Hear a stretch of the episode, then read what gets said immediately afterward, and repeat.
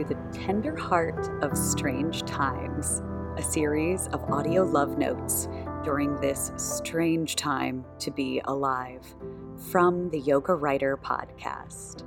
I'm your host, Melissa Carroll. Thank you so much for listening. And today we are going to talk about the cult of self improvement. Now, you, dear listener, are smart as hell. And not just because you're listening to this, though I would say that definitely makes you smart. but you're probably the type of person, if I may so assume things about you, you're the type of person who asks the big questions out of life you're not blindly suckered into the trash cycle of consumerism, buying things because you feel some deep existential void and you think a new pair of yoga pants will do the trick at filling it. And as you know, consumerism and advertising run on one very simple but very powerful psychological formula. Quote, I am not good enough as I am in this moment. Therefore, I need fill in the blank. End quote. And I would venture to say you reject this formula to a large degree. You understand in a palpable way that neither a fancy car nor an off grid tiny home filled with succulents will not enhance your sense of self.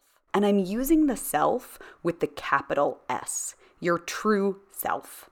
In yoga, that's what's known as the Atman, the eternal, indomitable, indwelling spirit. Now, the car or the tiny home or the succulents might enhance your sense of self image, yourself with the lowercase s in yoga philosophy, that's what's known as the ahamkara, the identity that unfortunately most of us are so intertwined with and utterly attached to that we barely ever glimpse the Atman, the big self, the capital S self that resides beneath your name, your roles, your achievements, your bank account, your social media presence all of it. And while I know you know that buying a new thing or traveling to some cool new place won't ultimately bring you lasting satisfaction, most of us aren't as immune to the messaging of advertising as we'd like to think. Most of us aren't immune to the pull of craving that is just so entrenched in our society. And of course, that's why advertisers, politicians, and cult leaders can become so dangerously powerful because most people don't think that they can be convinced very easily. And yet, of course, we all possess confirmation bias. And most of us don't see the strategies these people are using to persuade us we're only witnessing the end game. We're only seeing the commercial or seeing the social media posts or watching the YouTube videos and being slowly, but very effectively, convinced. So, a million years ago, I used to teach college rhetoric and composition classes, uh, which I never thought would be so important. I, I always knew, obviously, that rhetoric was critical, but not until 2020 did I discover how absolutely vital it is for everyone to really understand the power of rhetoric. And if you're not familiar, rhetoric is essentially the study of how language is used to persuade, compel, and convince. It's what can convince somebody to to go to war. It's what can convince somebody to hate a whole other a group of people. It's what can convince you to feel like you're not good enough just as you are. And interestingly enough, for centuries, it was imperative for the educated class to have a deep understanding of rhetoric, because this was the class of rulers. And you can't persuade the masses if you don't know how to talk to them. Truly, It ain't what you say, it's how you say it and how often you say it. So, when I taught at University of South Florida about a decade ago, we studied the rhetoric of advertising and I led an exercise where I asked the freshmen if they felt they were immune to commercials and ads and all that stuff. And of course, they all raised their hands except for maybe one or two. Then I had my students take five minutes to get out their notebook and look at everything that was basically on them, on their personhood in that moment. What was in their backpack or in their purse or in their pockets or on their desk? What were they wearing? And I had them write down all of the brands associated with themselves in that moment. The Starbucks cup on the desk, the Nikes on their feet, the iPhone in their pocket, the Lululemon pants and the USF sweatshirt. Schools are brands too, kids, and academia is big business. And students are paying a very, very high price for the product. And the most of the most of the frontline workers, the teachers, are not being paid enough. you can tell I'm a bitter former English teacher. Anyway, my students were usually surprised and a little defensive at discovering that they weren't as invincible to advertising as they originally thought. They held unconscious opinions about what these brands meant. The kind of person who carried a designer purse or held keys to a Mercedes. Speaking of Mercedes, this is a weird segue to the wellness world, but I've been ruminating on this event since it happened. At the beginning of 2020, I was at the yoga studio where I work. I had just finished teaching my usual Tuesday night class, and I was chatting with one of our recent yoga teacher training graduates in the lobby. A really lovely, kind, smart individual uh, who also happens to be an accountant and, uh, you know, have have a lot of money and we were talking about money and investments and i mentioned casually that i was thinking of buying a newer used car side note i don't buy brand new cars. It's part of my personal financial philosophy. And then i said to him though i don't really need a, a newer car. And he replied without skipping a beat but you'll feel better about yourself in a better car. And honestly, just that moment has stuck with me for over a year now because I didn't immediately disagree with him.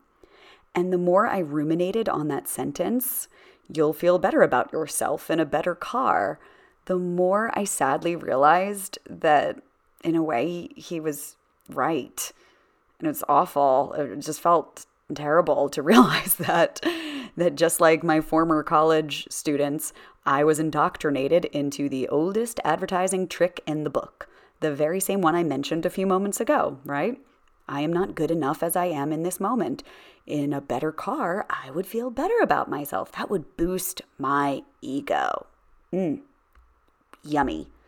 So, even though, like me, you may consciously reject this idea of consumerism and self worth and valuation, it's absolutely essential for us to investigate the unconscious ways this gnarly little notion still has its hooks in us. And this is why the unconscious patterning is so important to to dig into because on the conscious surface level we can all agree like yeah advertising is stupid and I, I I know I have inherent worth and an external object is not going to change my inherent self worth. And yet, unconsciously, we make these decisions or we have these emotions or we have these reactions. It's fascinating. And we've also got to be careful for those of us in the wellness world, which, if you're still listening, I'm guessing you are a part of in some way. We've also got to be careful that this materialist motto doesn't get transferred to our spiritual heart it's very sneaky, right? Even for smart and conscious folks like you. So, how might that look?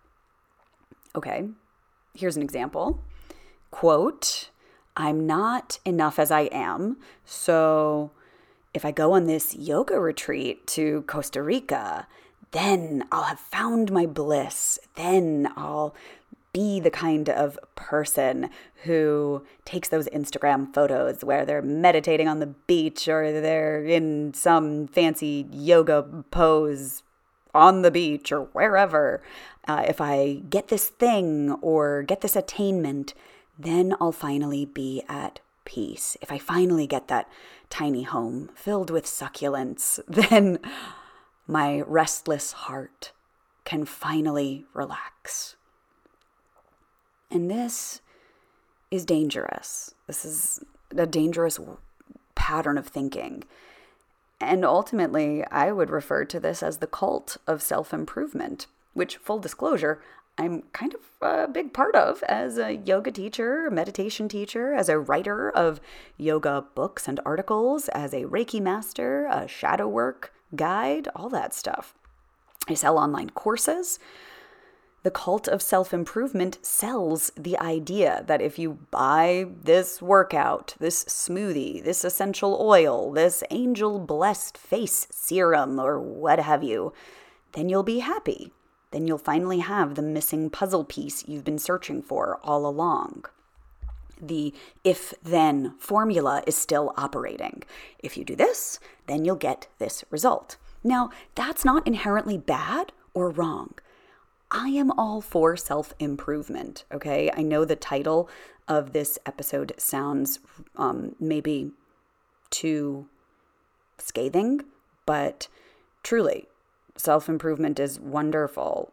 Self improvement is the fucking jam. It's my jam, and I love fellow journeyers who are on their jam trying to improve themselves as well. My goodness. And what, what would be the alternative for us to degrade, to not improve, to be complacent, to think we're perfect already and like we don't have to, I don't know, do anything? We can just keep on with our compulsions and reactions and indulgences? No, no, no. Self improvement is great. However, I wanted to call out the trap within the self improvement industry because it's so pervasive and it can be really dangerous. Because if the if then scenario is certainly viable for workouts and learning new concepts or getting better alignment in yoga poses or eating healthier or sticking to a meditation practice or so many other wonderful, life affirming, and life changing things.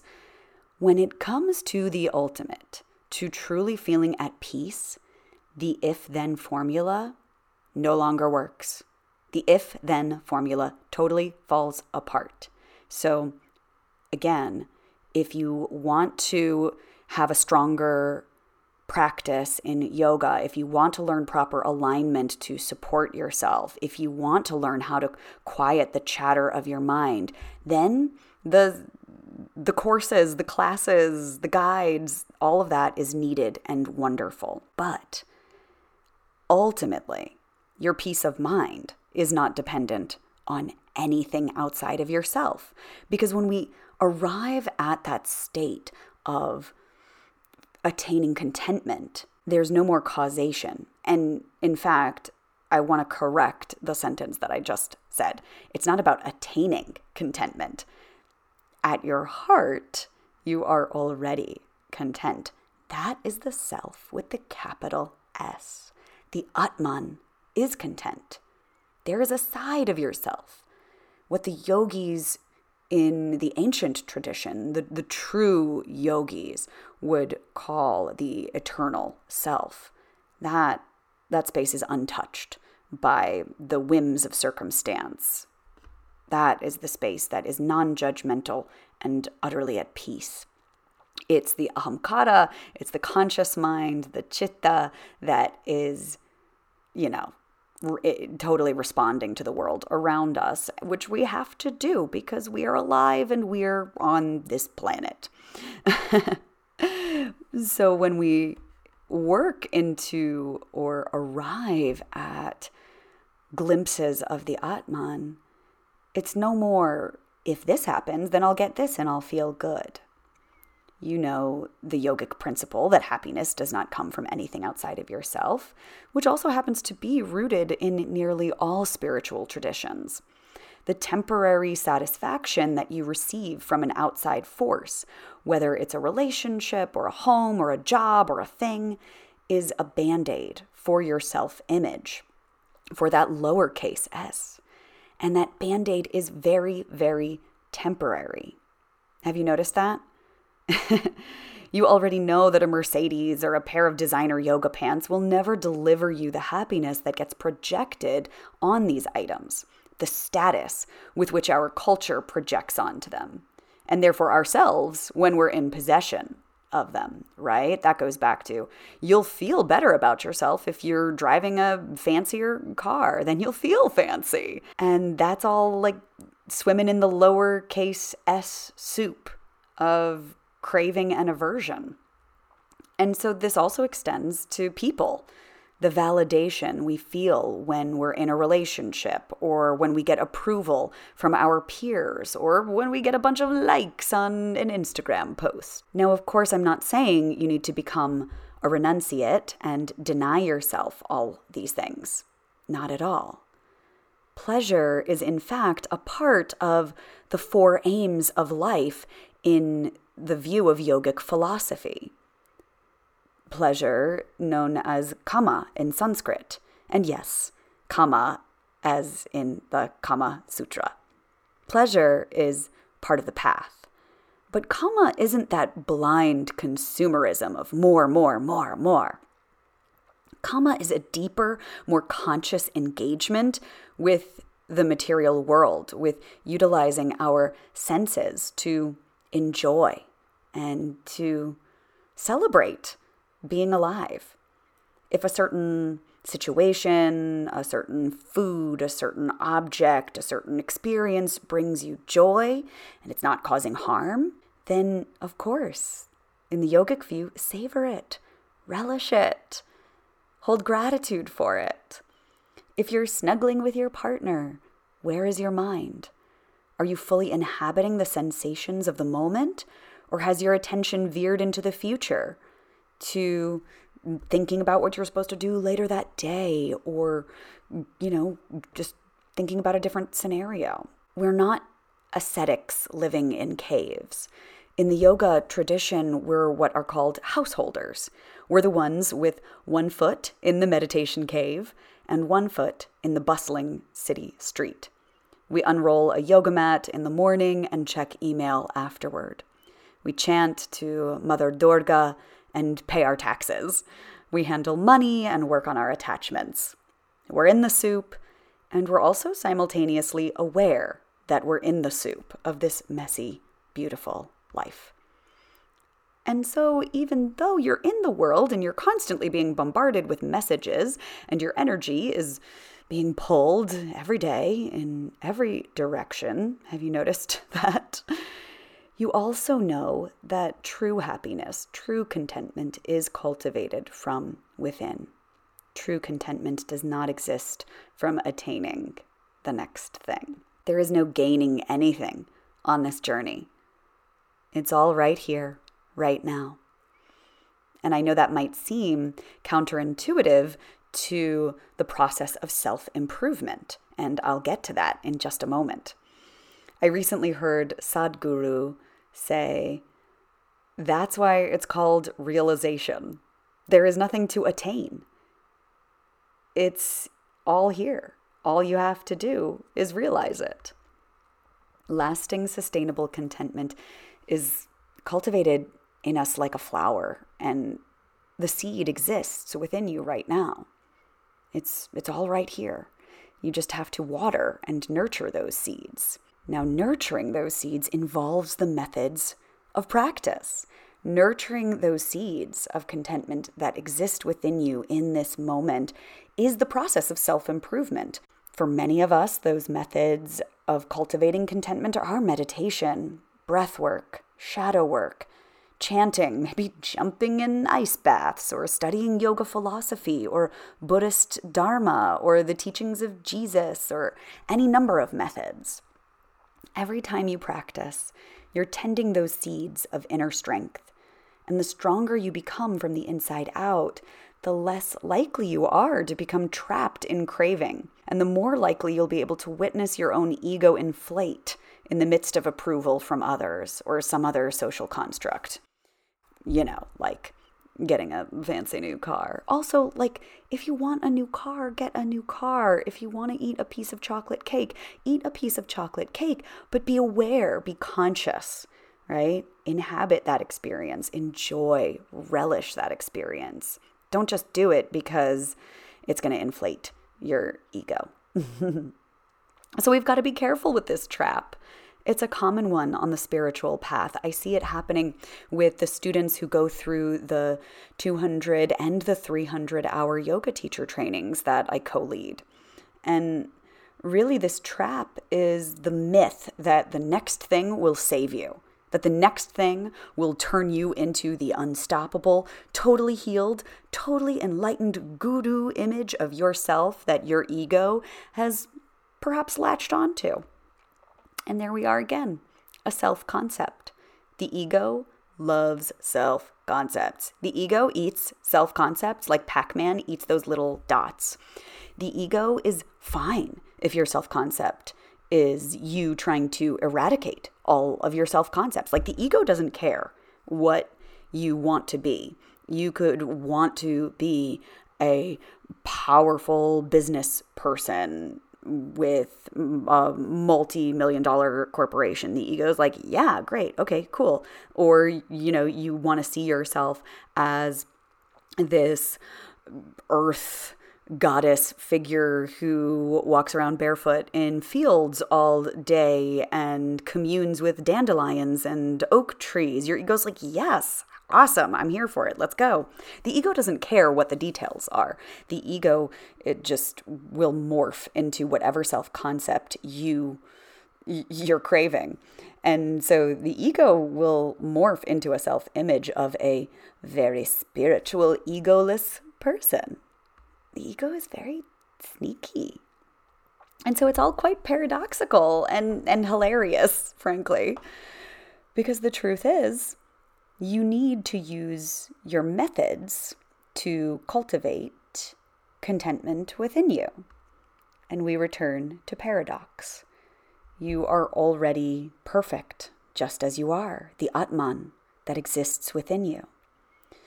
When I first heard that in a yoga class about 12 years ago, the teacher said, You know, you're, you're all perfect just as you are. Honestly, I didn't really know what to make of it. I mean, the notion sounded lovely. I'm perfect? Oh, I thank you. but what about my judgments toward myself and others? What about my anger? What about my resentments? Surely I've still got a lot of work to do. There's a whole bunch of things to fix in this whole old house of myself before it can be inhabited by bliss and oneness and perfection there's a saying that swirls around the internet that goes something like, You're allowed to be a masterpiece and a work in progress. And I think that really beautifully taps into this paradox of self improvement. Paradox is built into so much of Eastern wisdom traditions yin and yang, purusha and prakriti, birth and death, not held in conflict, but held in communion. And embracing paradox means holding seemingly polar opposites together. Now, it's one thing to intellectually understand that we must embrace opposites in order to transcend duality, but it's another to actually live from that space and truly feel it. I've been working on this process for a long, long time, for, for a dozen years. So, if you find this challenging too, I just wanted to say that you are not alone, and it doesn't mean you're bad or broken and you are no good at this path. As one of my teachers, Manasa Kaniti, says, patience and persistence. Patience and persistence. And paradox brings us back around to the two selves that coexist within you the lowercase s self and the uppercase S, self.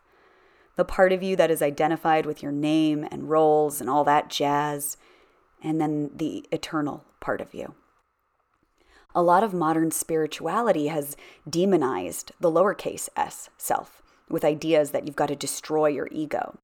But the ego, the ahamkara, is not necessarily bad. It just depends on how you use it and how you view it. Most of the time, we're so completely enmeshed with our own egos, we can't see any, any other existence around them. But if you can step just to the side of the ego or peer just beneath the surface, you can embrace that you're more than your identity, your body, your thoughts. You could perhaps recognize that the ego is merely a useful tool, a vehicle to experience this precious human life. Maybe you glimpse this communion between selves for a nanosecond, maybe a moment, maybe a minute. That's how it goes, little by little. Patience and persistence. You are both. You are all of it. And in the next episode, we'll dive even deeper into these concepts of desire and craving and identity and the ego and how we can work with all of this from the yogic lens to have that contentment run through our veins just as blood runs through our veins. And so for now, I just want to close with one of my very, very favorite quotes by Sri Nisargadatta Maharaj, who says, Love is knowing I am everything. Wisdom is knowing I am nothing. And in between the two, my life moves. So, once again, thank you so much for listening to the Tender Heart of Strange Times audio series from the Yoga Writer podcast. So much thanks to my patrons for making this podcast possible. And if you felt inspired or nourished by this episode, please give us a follow or a five star review wherever you get your podcasts. And I will talk to you soon.